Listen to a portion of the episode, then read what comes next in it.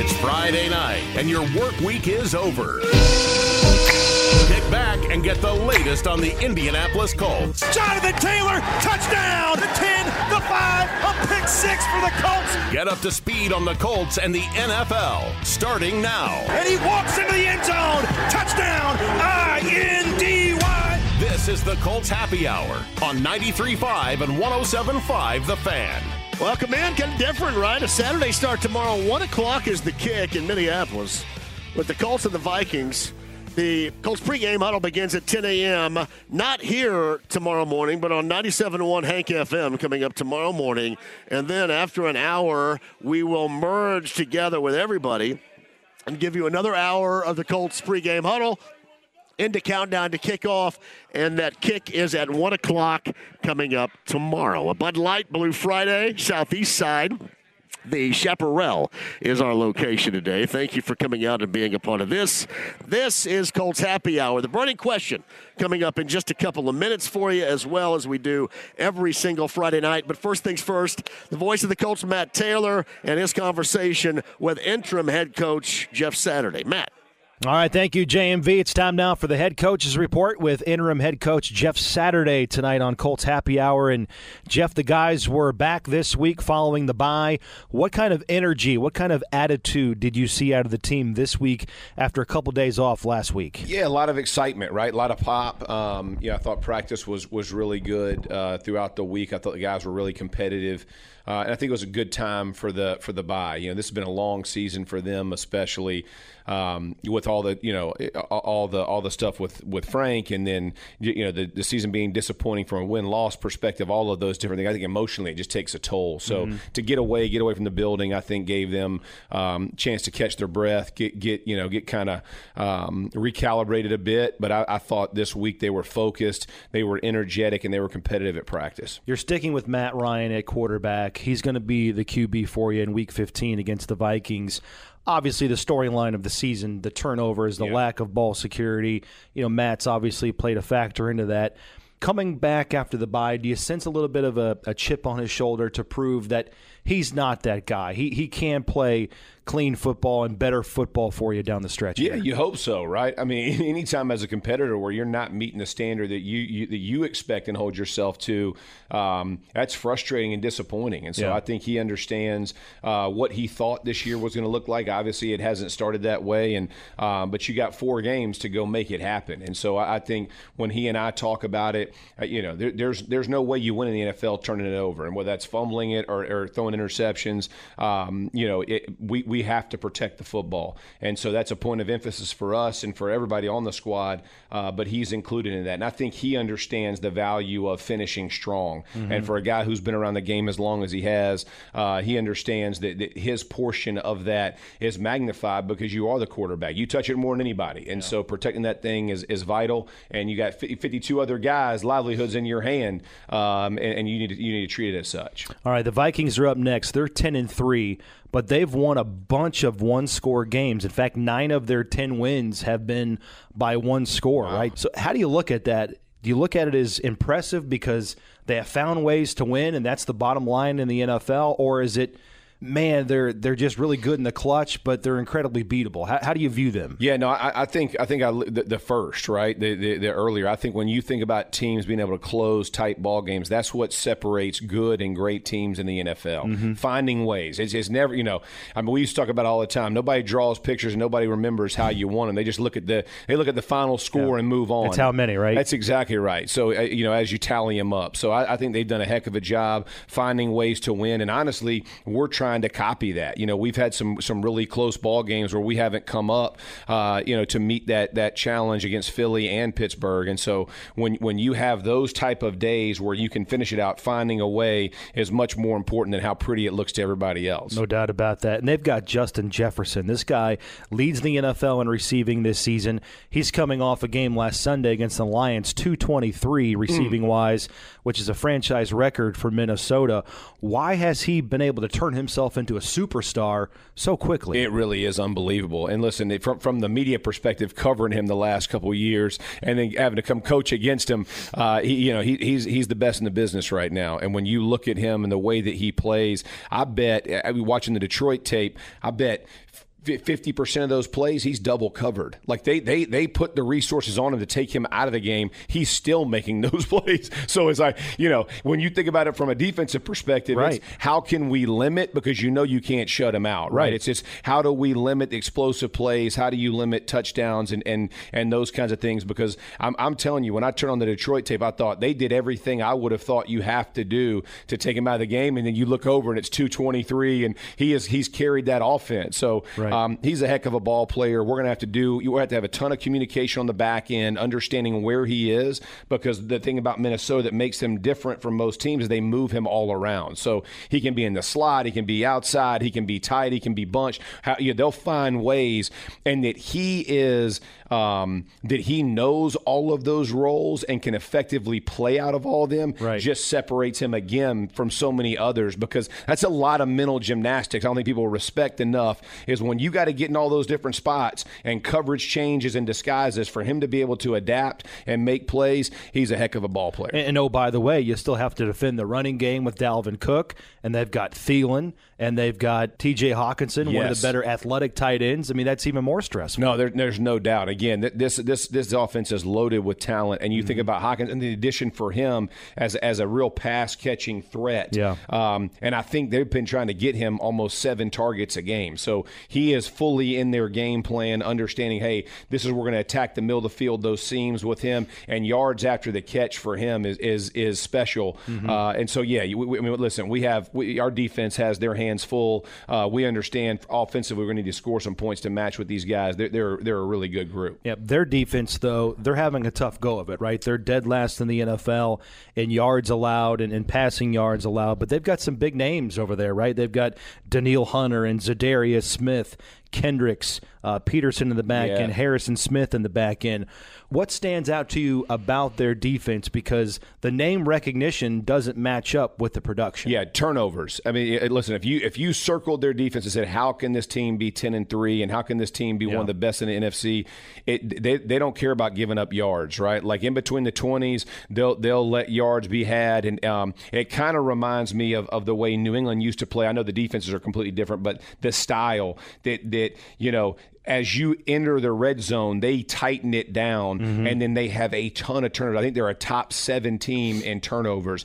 And listen, I, I, don't care how good you are in the NFL. If you give the ball to the other team, and then their offense can go make those, you know, make those points, that's how they win games. And so right. they do a really good job of bending but not breaking. And as they tighten down, they make big plays. And we've talked about it. We have to limit explosive plays offensively, and we can't give them explosive plays defensively. That's how every team they've beaten has has allowed them to either stay in the game or win the game. Right. Um, and, and and again, both ways. You've seen them turn it over on in Buffalo, like diving, uh, you know, and the ball gets you know tipped, and all of a sudden they're in the end zone for six. So right. they find ways, man. This is this is a tough minded group, uh, and they finish. Jeff, final couple of things for you. You're you're halfway through this this eight game interim experience for you yeah. as the head coach now that you're at the halfway point and you've had the bye week and you've had some time to reflect, for you, how, how much fun are you having oh, doing this? I love it. I, am having an absolute blast. I, we, we, need to win more. That made, that made my life much easier. uh, the results have not been what I've wanted, but uh, I knew coming in there was there was there was uh, a significant amount to do, and mm-hmm. and you know not again, being halfway through the season, not being able to kind of do everything and trying to figure things out, um, it, it, takes time. But I have I have loved the way the guys have approached it. The coaching staff, uh, I've enjoyed my role and being able to try to lead these men. Uh, unfortunately, in two tight ones, we haven't come up with a win, but mm-hmm. we've given ourselves a chance in every game except Dallas, right? And even then, at the fourth quarter, you're down two, right. and then you you, you know you, you have a, a, just an absolute meltdown. But um, the guys are fighting, man. And like I told them, when they finally figure out how to finish these type of, type of games and get these W's, they'll stack so fast you don't even realize it. But that's the point we're trying to get to. Yeah, no doubt about that. That's the head coach's report with interim head coach Jeff Saturday before the Colts take on the Vikings. Coach, as always, appreciate the time. Good luck. Thanks, Matt. Appreciate you. That's that Jeff Saturday right there with Matt Taylor on this Colts Happy Hour. Centerpoint Energy is a proud sponsor of the 2022 Coach of the Week program. To see a list of the coaches, the winners this year, you can check it out at colts.com slash high school football today. He's been Ellen too. He's not making the trek to Minneapolis, but he's going to be with us next. Of course, to the radio network, the former NFL coach Rick Venturi. His breakdown of the Saturday matinee between the Colts and the Vikings coming up tomorrow. Rick Venturi joins us next, a part of Colts Happy Hour, 93.5 and 107.5 The Fan. A full hour dedicated to Colts football. This is the Colts Happy Hour on 93.5 and 107.5 The Fan. The Colts Audio Network includes podcasts, radio shows, and more.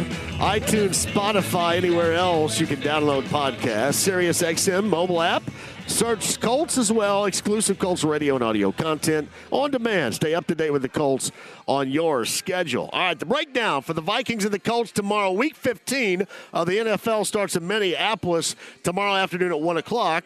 Rick Venturi and Matt Taylor tell us all about it now, fellas. All right, thank you, JMV. It's time for some inside football, some knowledge here with Rick Venturi on Colts Happy Hour, and we're going to roll out the blueprints for the Colts when the Vikings have the football. Minnesota checks in 10 and 3 and they have a very consistent offense guided by Kirk Cousins who ranks 7th in the NFL this season in passing. They're 10th in scoring, 24 points per game, pretty good inside the red zone.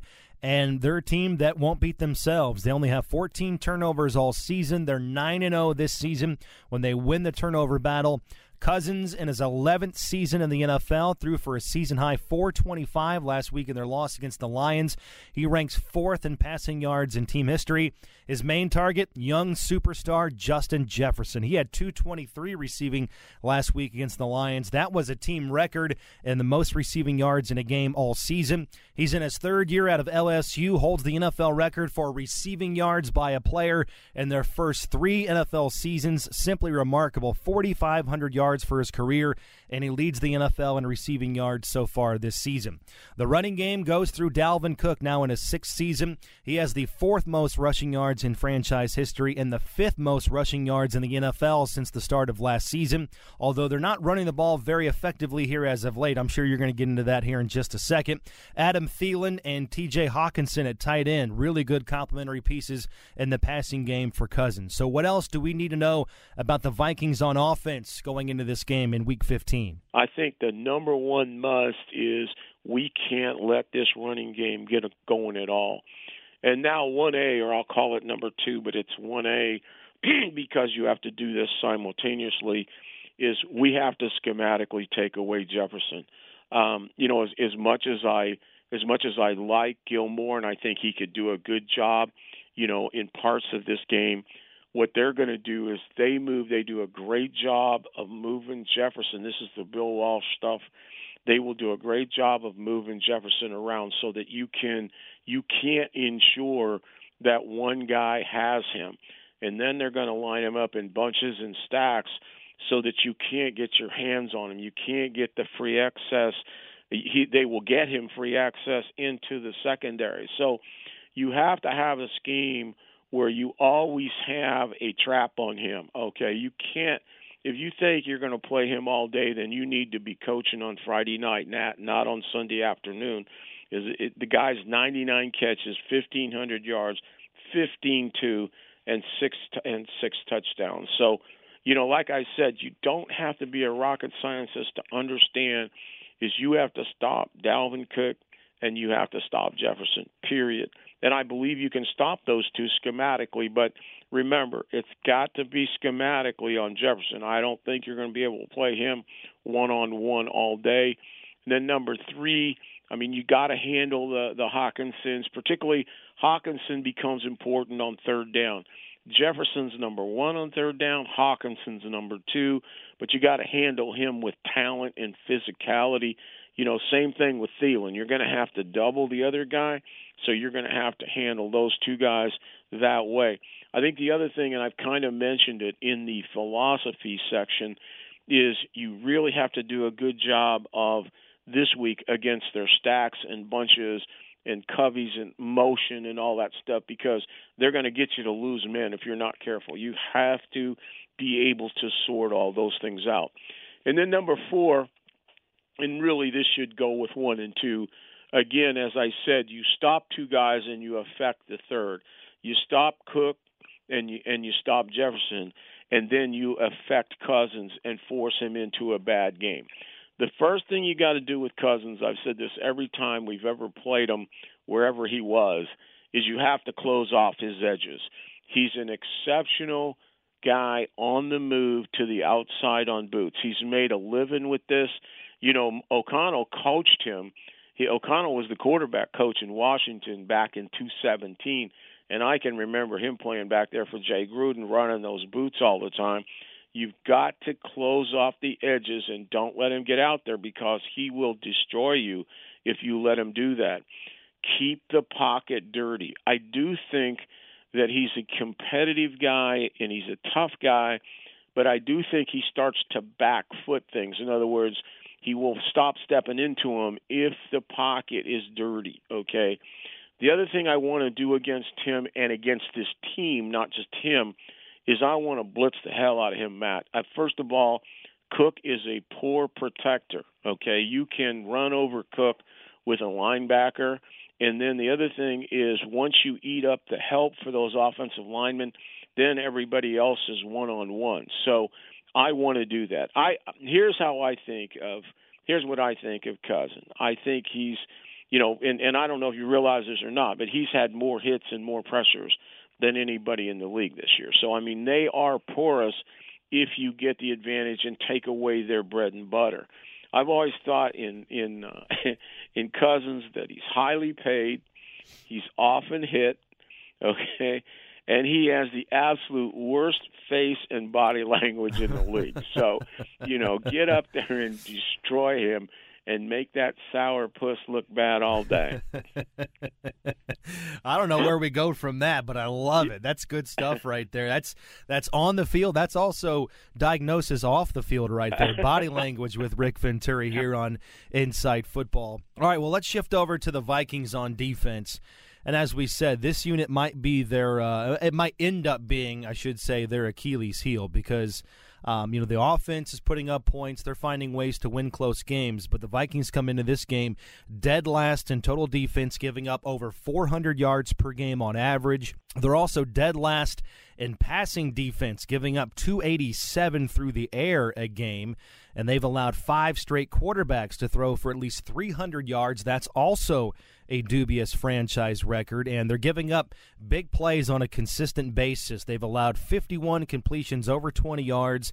That's second to last in the NFL. That might be good news for a Colts offense that's trying to push the mm-hmm. ball down the field here in the last four games of the season. But despite all of that, Rick, they they've got a lot of talent on that side of the ball, yeah. individually speaking, right? Danielle Hunter, seven sacks. Yeah. He's ninth, or has the ninth most sacks among active players since 2016. Uh, Za'Darius Smith, a defensive end, leads the NFL with 70 quarterback pressures, 49 quarterback hurries. Uh, Jordan Hicks Eric Kendricks, two really good veteran linebackers, Patrick Peterson and Harrison Smith, veteran members in that secondary. I mean, Peterson's gone to eight Pro Bowls, Smith's gone to six Pro Bowls. Rick, why have the Vikings been so flimsy on defense despite some big names on that side of the ball for them? You know, I think of uh, I think of Tom Cruise's lines in Maverick when they asked him that question, and he said it's one of life's mysteries. You know? good, good pull right really, there. I love it. It it really is a mystery. And I, and I'll tell you what a mystery on a little simple game that I play. When I when I when I do the depth chart and then I do the depth chart before I start looking at tape and I have all the numbers and everybody in front of me hand done old school number 1 pencil. And then when I finish I go around and I give color codes to different people's blues for blue chip green for really good and then you know I'll circle guys that I think are solid players, maybe not great players, but solid. And on defense, I have seven circles. I mean, now that that's that that's just kind of validating what you had to say. I mean, they yeah. they have enough talent that they should be better than they are, but they they have just really struggled totally, uh, and it's gotten worse and worse. And, and I think they've lost some confidence. Their weakness is overall defense and pass defense. They have survived on two things, you know, takeaways and getting after the quarterbacks if they get ahead. I, I mean, keeping them at a disadvantage is so important because this is a bad defensive team, period. They're schematically poor. Um, they're disjointed. They don't play well together. They make mistakes.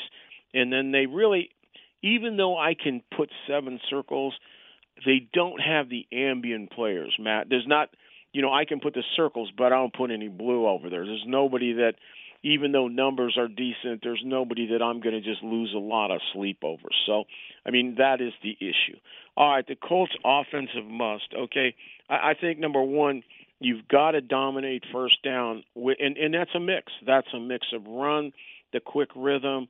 I like the RPOs, the play actions again, if they stay in that over defense, which they're gonna, you want to go right into that open side with Jonathan and just keep powering the three on the other side. If they go sink, just power the heck out of it. But again, keep the RPOs going with Matt. Keep the play action going. No question about that. But you've got to win first down, and if we're going to be successful, we have to establish Jonathan Taylor right off the bat to keep their defensive line on its heels. Uh, number two, we definitely have to control the edges, particularly if, in fact, we get to second and long or third and long. Um, you know, there's no question that Smith and Hunter are very, very solid. You're talking about 17 sacks between the two of them. Hunter will always be on the edge, and Smith will be both on the edge and inside as a spinner. Uh, we've got to do a really good job on those guys. We've had our issues. We have to know when to help and don't let guys out there one on one. Don't let them, a bad defense, beat us with something that we know is our liability and their strength. You just you can't let that happen coaching wise. And then this is what you're going to expect. This is something that we've shown all kinds of issues, and they do pretty well. And that's expect them to walk up on third down into those A gaps with their linebackers, with Hicks, uh, you know, basically, um, b- basically with Hicks in that situation and and Kendrick, they're going to walk up there and they're going to try to attract you, and they're going to then come smoking off the edge, and that's where we've had so much trouble. Teams that make us block inside get us attracted inside and then come off the edge. So mm-hmm. all that number 2, number 1 is run it, number 2 is protect it really. Then number three, we've got to attack that two corner, and I want to get after him with Pierce. Just like I said, Pierce last week on their weakest corner, same thing here. Um, you know, wherever Peterson's lining up, whether he's matching or whether he's staying on the right side, uh, we want to go after the other guy, and we want to go after him a lot because that's how you get points. Um, it doesn't matter whether it's Shelley or Dantzler; both guys are limited and will give up explosive plays and they'll both struggle with Pierce. And then I think number four, and I think this is the key, is in a game like this, we've got to take care of the ball. We've talked about this all all season long. If there's one thing that's cost us this season, it's been giving the ball away. There's no doubt about it. Fumbles and picks have defined us and killed us in 22. And their strength really other than the two great players at receiver and running back, is really turnover ratio. They've played clean we have to play clean. We got to beat the Vikings at their own game.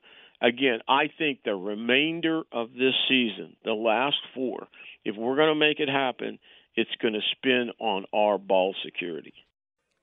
It's Rick Venturi, Matt Taylor right there on Colts Happy Hour. 93.5, 107.5 The Fan. Coming up here, top of the hour, Pacer pregame show. Pacers on the road in Cleveland coming up later on tonight. And the Cavaliers have been really good at home so far this year.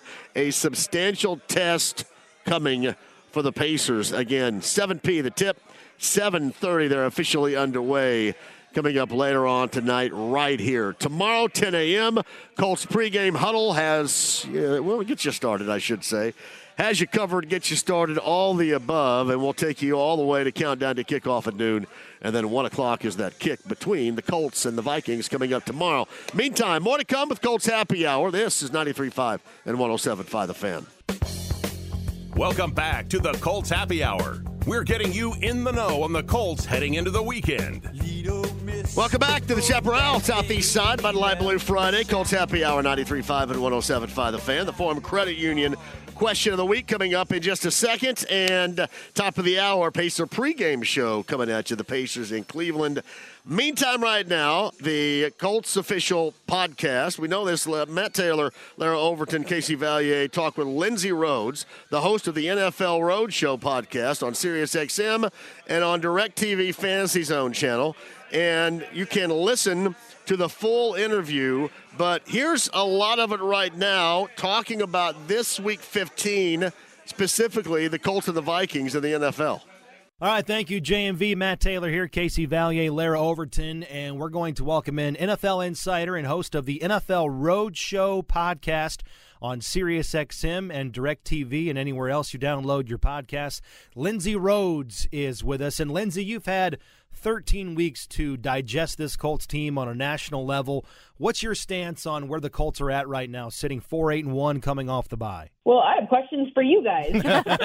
Fire away. I, don't, I don't know what to make. I don't know what to make of this team from a national standpoint. I mean, obviously, everybody in the world has thoughts on the Jeff Saturday hire, you know, but from a but from a play on the field standpoint, I feel like the team that you guys cover has been just the most perplexing team in the NFL, right? The offensive line not looking like the offensive line that I think most people were expecting it to. I would have never, never guessed that Matt Ryan was going to look the way that he would have looked. I mean, you know, you you expect some uh, like depreciation of talent, I suppose, but I, I feel like eh, the, the Colts have been the hardest team to figure out this year. Mm-hmm. And then, but what's also so weird, as you guys know, is that then all of a sudden there are games when it all kind of clicks, and you're like, oh, maybe they're onto something and then the next game comes along and you're like, oh nope, nope, they weren't. They weren't onto something. And so I I I don't know.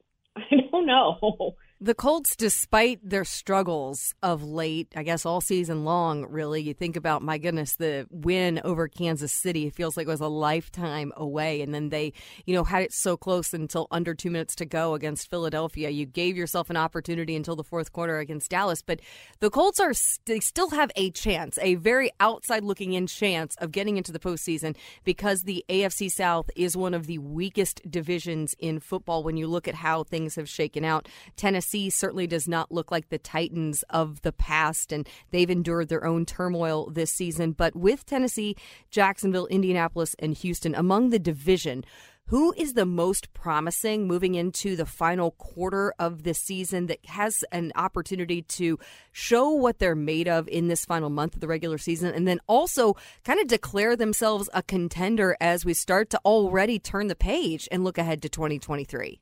I feel like I have the most optimism right now for Jacksonville. Um, really? I think that I like it. Interesting. Is that is that shocking? I'm surprised a little it's, bit about the the shock that's attached to that reaction. Well, just I mean, just I, because record wise, we're just so used to to top ten picks and top five picks, and I mean they've certainly got absolutely. head coach figured out and quarterback figured mm-hmm. out. Everything else is sort of gravy on those potatoes. Yeah, and I think that that's that's part of it. Like if you look at the the play of Trevor Lawrence in the last month and a half. So the game against Detroit was not good for Jacksonville at all. I think that we're continuing to talk about Detroit in a way that might be off nationally. I think that Agreed. if you look at like the deeper metrics on Detroit, what what you'll find is that in terms of DVOA or expected points added, things that really dive down into what individual um, teams and players are doing on in individual situations, what they should be expected to, and what they're doing. You'll find that Detroit, since week nine, has actually started playing pretty well on the defensive side of the ball too. It's not just on the offensive side of the ball. So the uh, offense for the Lions is number five expected points added per play in that mm-hmm. time, number one in drop back EPA, but the defense is the 16th best EPA per play since week nine. They were dead last, like obviously the worst, weeks one through eight.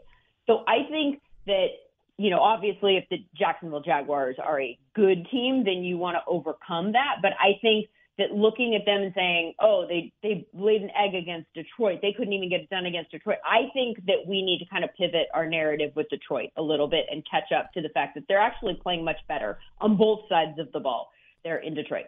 Um, so that said, I think the fact that we've seen we've seen more of like the highlight version of Trevor Lawrence that we expected to see. um, in the back half of the season this year. I think that he's playing much better. I think that they have some pieces that that make sense to build off of offensively, and I I think that they're they're a team that I feel like has the best. I mean, I mean Tennessee. Look, they are what they are, right? Like they're Derrick Henry on offense. They they don't have any kind of passing game attached to them, and um, I think that Jacksonville is the team that really has the best shot in the division if they were to eke out. And I would I haven't pulled up the schedules for all of the teams in the AFC South to see who they really have to play down the stretch and how realistic it is. So they could potentially overcome Tennessee. But I think that they're a team to point to in the AFC South that says, okay, this is the one that's headed in the right direction going into next season. And then also, I think if they were to make it to the postseason somehow, mm-hmm. they're the team that would have the best shot at knocking someone off uh, and also not for nothing, but like you know, net points on the season, they're at zero, which is gross. But also, it's the best in the AFC South. Everybody else is net negative. Yeah. So you got Cowboys at home against the Cowboys this Sunday, at the Jets, Texans on January 1st, and then closing out uh, the season against the Titans on January 8th. So there you go. That's the look at the final four for the Jaguars. Um, as we look ahead to this uh, Saturday for the Colts, the Vikings are up next, Lindsay. Um, this is a, a, simple question, but a loaded question. Are, are the hmm. Vi- are the Vikings good? I mean, they're they're ten and three, yeah. but but nine one score wins. What do you make of them? Are are they any good, or are they just kind of you know a mirage to this point?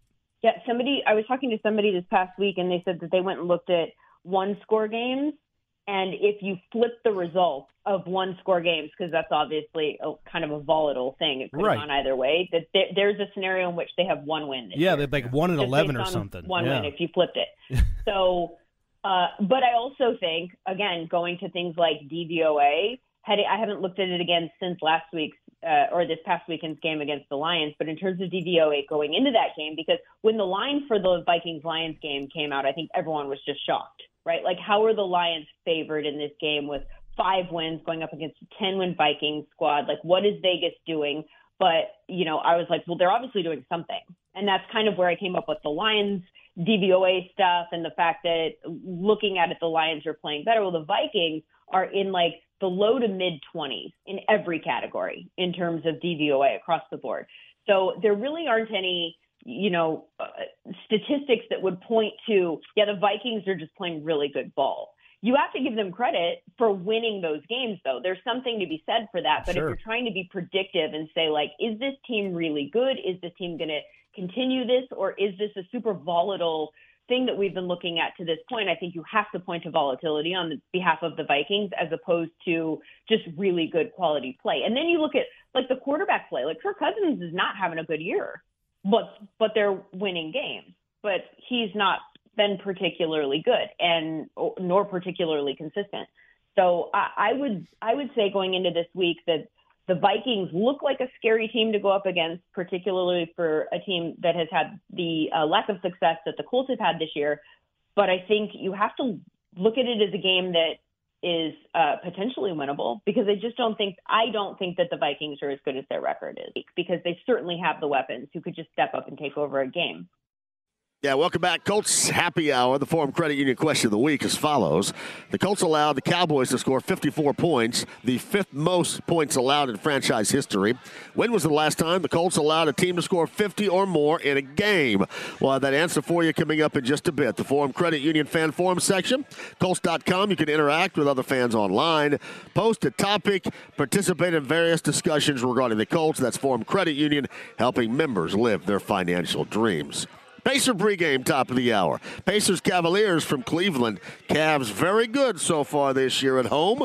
We'll see what the Pacers can get done. That tip time's at 7:30.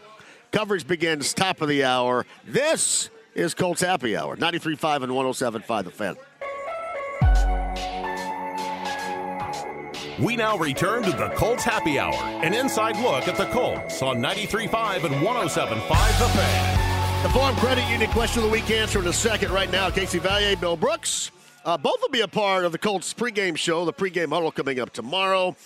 They're going to break down tomorrow's conversation as far as the Vikings and Colts are concerned here on Colts Happy Hour. Fellas, We're inside the Colts radio studio. I'm Matt Taylor, and right now we're joined by Colts kicker having a fantastic season. Chase McLaughlin is with us. Chase, thanks for the time, man. Great to see you. Welcome to the studio here. Absolutely. Thank you for having me. I'm I'm so excited for you in the season that you're having. You are 22 for 27 on the season, but I think you're having a great year. I know you're a perfectionist. How do you think the year has gone so far for you back in Indianapolis for the second time? Yeah, I think it's going well. Uh, we're super excited to be back in Indianapolis, and uh, yeah, overall, obviously, there's some uh, some plays here and there that we'd like to have back, but in, at the uh, grand scheme of things, I think it's going pretty good. Yeah. All right. Doubling back to last week, a bye week. How how did you spend uh, the bye week? Kind of a quasi week off. I know you don't completely detach, but how did you use the week off to your advantage? Uh, just some time to relax, get away, spend time with the family, which mm-hmm. was really nice, and yeah, just try to take a breath and get ready to come back again for the last four games. And you're a family man, right? Talk it up. You've got uh, a 10 month old daughter and also one on the way, right? Yep, absolutely. We have a 10 month old daughter, River, and uh, one on the way. We're going to wait to find out, see what he or she is, and uh, we're very excited. I don't know how people do that. I got to know, but but good for you. I, that's that's really exciting. So in the spring, right? That'll be announced in the spring? Yep, in April. Fantastic. All right. Also, within this season, you are 7 for 10 over 50 yards. Your seven makes, in fact, over 50 yards this season, ties a franchise record with Adam Vinatieri. What's your confidence level right now when you go out to attempt a 50 yard field goal? What's that confidence level in yourself to go out there and get the job done in that regard? Yeah, I mean it's it's a confidence in myself, but mainly it's a confidence um, just in our operation. Mm-hmm. Uh, we got a great snap and hold, and um, Matt and Luke do a great job with that. So honestly, going over fifty, it's to me, it's just like any other kick. You're just going out there for one goal to make the yeah. kick in, in whatever way possible. Like you said, you came here in week two. That synergy between snapper and holder, Matt Haack the holder, Luke Rhodes the snapper. How long does that take to feel really comfortable and in sync with with those two other guys that make that uh, triangle, if you will, on a PAT or a field goal? Yeah, absolutely. It's it's a big part of it for sure. Um, I'd say overall it takes a few weeks, but um, they've done a fantastic job here. So even week one, mm-hmm. um, mm-hmm. felt confident going into the uh, into into Jacksonville right. the first week. So uh, they did a great job making me feel comfortable. I've worked with Luke before; it was my first time meeting Matt, so yeah, um, felt comfortable. Felt super comfortable being back in Indy too, and being in the same place I've kicked before. So. Yeah, Chase McLaughlin is with us, Colts kicker. I know you've probably answered this question before, but whenever I get a chance to talk to kickers, I always like to ask them. For you, what is the definition of a perfect hold? Uh, it's different for every guy. That's right. Um, some right. guys like a little more lean, a little more forward. Um, honestly, perfect holds one that ends up with a kick going in. so you got to do your job right to make it a good hold. Yeah, absolutely. Yeah, I mean, end of the day, it's it's it's, it's a three man job. Um, yeah. Obviously, kickers get a lot of uh, attention on that, but uh, we all know that it's it's not just one guy that can make or break it. It's it's yeah. the whole operation. Going back to those fifty-yard field goals, I mean, ninety-nine point nine nine nine percent of our audience will never know the adrenaline or the feeling of of hitting a big 50 yard field goal. What is that like when you see the ball go through the uprights when you hit it from 50 plus? Mm-hmm. What goes through your mind? Yeah, I mean it's definitely a good feeling. I mean, um, yeah, you kind of just I uh, personally I take my steps back, give my thanks to God, and yeah. let it go. And first thing I do is, is thank Matt high five the guys, and sure. um, yeah, just praise God again after that, and just um, yeah, I'd say any any big kick, any kick in the fourth quarter for that matter. Yeah, depending on distance, but especially a fifty plus in the fourth quarter is always a good feeling, and um, any kick going in is a great feeling to no, help the team put some points on the board. For sure, no doubt about that. Well, what's your approach on a fifty-yard field goal? or a long field goal compared to a shorter field goal? Do you have to hit the ball differently or aim at the ball differently? Yeah, it's not. It's the same um, kind of repetition, mm-hmm. so the same routine for the kick. Uh, nothing really changes there. If you get really far back, a lot of guys, if they're right-footed, it'll um, naturally tail a little bit left. So you can aim if you're farther away a little bit more right to let right. it fade left on you. But um, no, basically just leave everything the same. If you if you're over if you're thinking you need to change something, then then something's wrong. You just need to keep it the same. And yeah. if you're hitting it good from 45. It'll be good from 55. That's Chase McLaughlin with us, Colts kicker. By the way, Chase is the first Colts kicker. I don't know if you knew this or not, but you are the first Colts kicker to make a 50 yard field goal in three straight games. I did not know. So that. I mean, I know for you, you didn't want to see that bye week. You wanted to keep it going in terms of the streak and, and keep that momentum working. But do you have a range before every game? Like, do you have a feel before the game where you go to Bubba or Jeff Saturday and say, "This is where I feel really good today in terms of distance"? Yeah. So every game, it's it obviously depends on the the weather Mm-hmm. we're playing. If it's inside, it keeps it pretty simple for us. But yeah, we go through our our warm up with uh, Luke and Matt.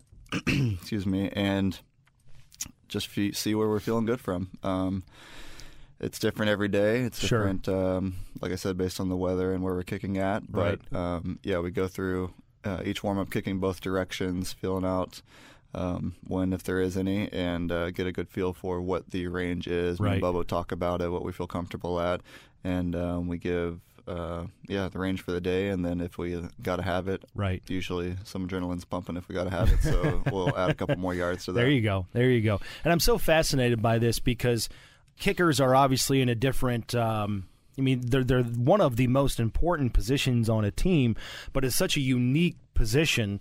There's kicking shape, if you will. You know, how do, how do you keep yourself in great conditioning kicking shape, if that makes sense? Yeah, a big part of it is is uh, kicking is not a natural motion. So Right. it's not a unilateral motion like running or, or cutting or something like that. You're you're planting really hard on one foot, swinging with the other. So your body, your hips especially, get really out of rhythm. So uh, Rusty and Sam, they've done a great job here to keep my my hips in check. I keep making sure they're at the right angles and everything's even. Um, but yeah, it's it's definitely a different shape than a wide receiver for, Right. per se because they have to do a lot of running, a lot less running here. But um, yeah, it's just a different type of maintenance. You make sure your body's in check and, and feeling good. See, to me, I just heard lots of trips to the chiropractor. Like that's what I heard you say. Like Yes. for me, you know, Yeah. like if I tried to do what you do one time, my hips, my back would be all out of whack. I'd have to go see the chiropractor. Yep, chiropractor's my best friend of the season. There you go. I like to hear that. And and you've talked openly about this before. You've had quite the NFL journey, right? Since you've broken into the league in 2019, um, you've, you've been cut eight times in three seasons. Prior to coming back to the Colts, you had a stop in Indianapolis in 2019 towards the end of that season. How hard has that been on you and your family? For those that don't really realize the harshness of the business of football, how tough is it to move around and, and continue to, to chase this career? Yeah, it's been a it's been a big part of it. I can't thank my wife enough for Right. being there, being a great support for me. And um, yeah, after we were here in Indy, it just felt like home to us. My wife's from Chicago, so a couple hours away, and um, close to her family. And like I said, we just loved loved the people here, loved the area, just loved everything about the city. So we decided to uh, plant some roots here. But um, yeah, I mean, a, a big part of it is just still believing in yourself. Like I said, having faith in God that He's got a plan for you, and um, just believing in that and um, take it one one step at a time. It certainly is a, a fun, crazy story because, like you said, after Indianapolis in 2019, you had stops in Minnesota, Jacksonville, the Jets, and Cleveland, and you mm-hmm. still made Indianapolis home. And in fact, during training camp, the Colts are literally practicing what? A mile down the road from you in Westfield at, at Grand Park, and, and there you are just continuing to work and train and, and wait for your phone to call, for your phone to ring, I should say. yeah, absolutely. Yeah, we're like 15 minutes from Grand Park, and uh, That's that's where. I do my training in the off season. And it's a, uh great facility, and just like like I said, great uh, great city that we love being a part of. No question about it. Chase McLaughlin is with us. All right, you've kicked in Minnesota a couple of times. In fact, uh, each of the last two years. How do you like kicking there? Where does that rank in terms of setting and, and optimal uh, kicking venues? Definitely neat stadium. Obviously, any Yeah. indoor is a great kicking venue. Um, but yeah, they got great fans. They bring great energy, great atmosphere to the game, and uh, yeah, it's fun to go in there and come home with the win. Yeah, you talked about it a little bit. I mean, every game is different in terms of range, but when you're kicking indoors versus outdoors, how does that change your approach and, and what you're factoring in with your kicks? I'd say the biggest thing it changes is probably just your aiming point. You don't have to account for uh, wind Uh-huh. that day. So um, basically, just see how your ball is flying that day and just play it off of that. Absolutely. Chase McLaughlin with us again. He is 22 for 27 this year on field goals. Hasn't missed a PAT. Knock on wood. I know you're going to continue to knock those down. And uh, 7 for 10 this year, over 50 yards, which ties a franchise record with Adam Vinatieri. Chase, thanks so much for coming down today. Appreciate it. Continued success and uh, happy holidays. Absolutely. Merry Christmas and uh, thanks for having me. Chase McLaughlin, the place kicker, and Matt Taylor right there on Colts Happy Hour. 93.5, 107.5, the fan. Top of the hour, it is the Pacer pregame show, 7.30. Going to dial it up here because you got the Pacers and the Cavaliers. Should be a fun one tonight because the Cavaliers are straight good. The first year of Donovan Mitchell there, a potent lineup. I believe all five starters average in double figures. And uh, at the top of the list, Mitchell's nearly 30 a game, and Darius Garland's over 20 a game right then. And then you have Evan Mobley, a couple of bigs, and Jarrett Allen in the 14 to 15 range. So that is going to be a big challenge for the Pacers coming up later on tonight. All the action right here begins at 7 o'clock with the Pacer pre-game show. This is Colts Happy Hour, 93.5 and 107.5 The Fan. We're talking all things Colts on the Colts Happy Hour heading into the weekend on 93.5 and 107.5 The Fan. Hey, welcome back. The Chaparral has been a great location for the Bud Light Blue Friday, and hopefully a location we can come back to. You know, it's kind of funny. I was just talking to somebody out there, and this back in the day, this location was one of uh, the burger chefs here in uh, the Indianapolis area. I did not know that. Emerson and Southeastern is our location today, and I've had a blast with people here. I love it. And I mentioned this off the air a little bit earlier when I was giving away Colts tickets. I love because we have a great mixture on this show on Bud Light Blue Fridays of those that follow us and go to everything, and those because we're in their area come out because of that and come out for the first time before that. And that's why I love seeing the first timers get out here and win some tickets. You can say what you want about the disappointing season of the Colts, but that Monday Nighter is still going to be a blast. I mean, it's still a Monday night football here. Still reason to go down there and hang out. Maybe you can hit up Bullseye as well. Maybe I can next week for your Christmas gift help you hit up Bullseye, if you will. But no, it's uh, always good to come out to a new place and see a lot of new faces here. And I got to thank uh, everybody that came out to the Chaparral here. And this reminder, too Slick Rock Rooster is on stage after me right here. So you talk about the warm up act. That's exactly what I was the warm up act. Slick Rock Rooster on stage, rocking it coming up here in just a little bit. This reminder on Monday, we uh, will again fire up the uh, Blue Mondays. Blue Monday this Monday at Buffalo Wild Wings in Franklin. So, Franklin, Indiana, we're coming at you. And hopefully, I feel a hell of a lot better than I do right now. But Franklin, Indiana, and we'll have tickets for that Monday Nighter. It is a Blue Monday with Buffalo Wild Wings at the Buffalo Wild Wings location in Franklin.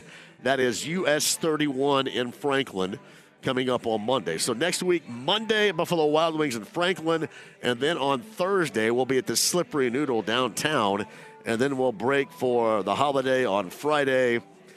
And we'll be back. We're less than two weeks away, by the way, from the return New Year's Eve of the JMV takeover. I said less than two weeks, a little over two weeks, but it is officially on the way. Great job from you, Cam and Zach. Kyle, as always absolutely fantastic job. This is going to be interesting to watch tonight. Pacers and the Cavaliers, and we got it for you right here, top of the hour. Matchup in Cleveland. Pacer Hoopage coming up next. Enjoy.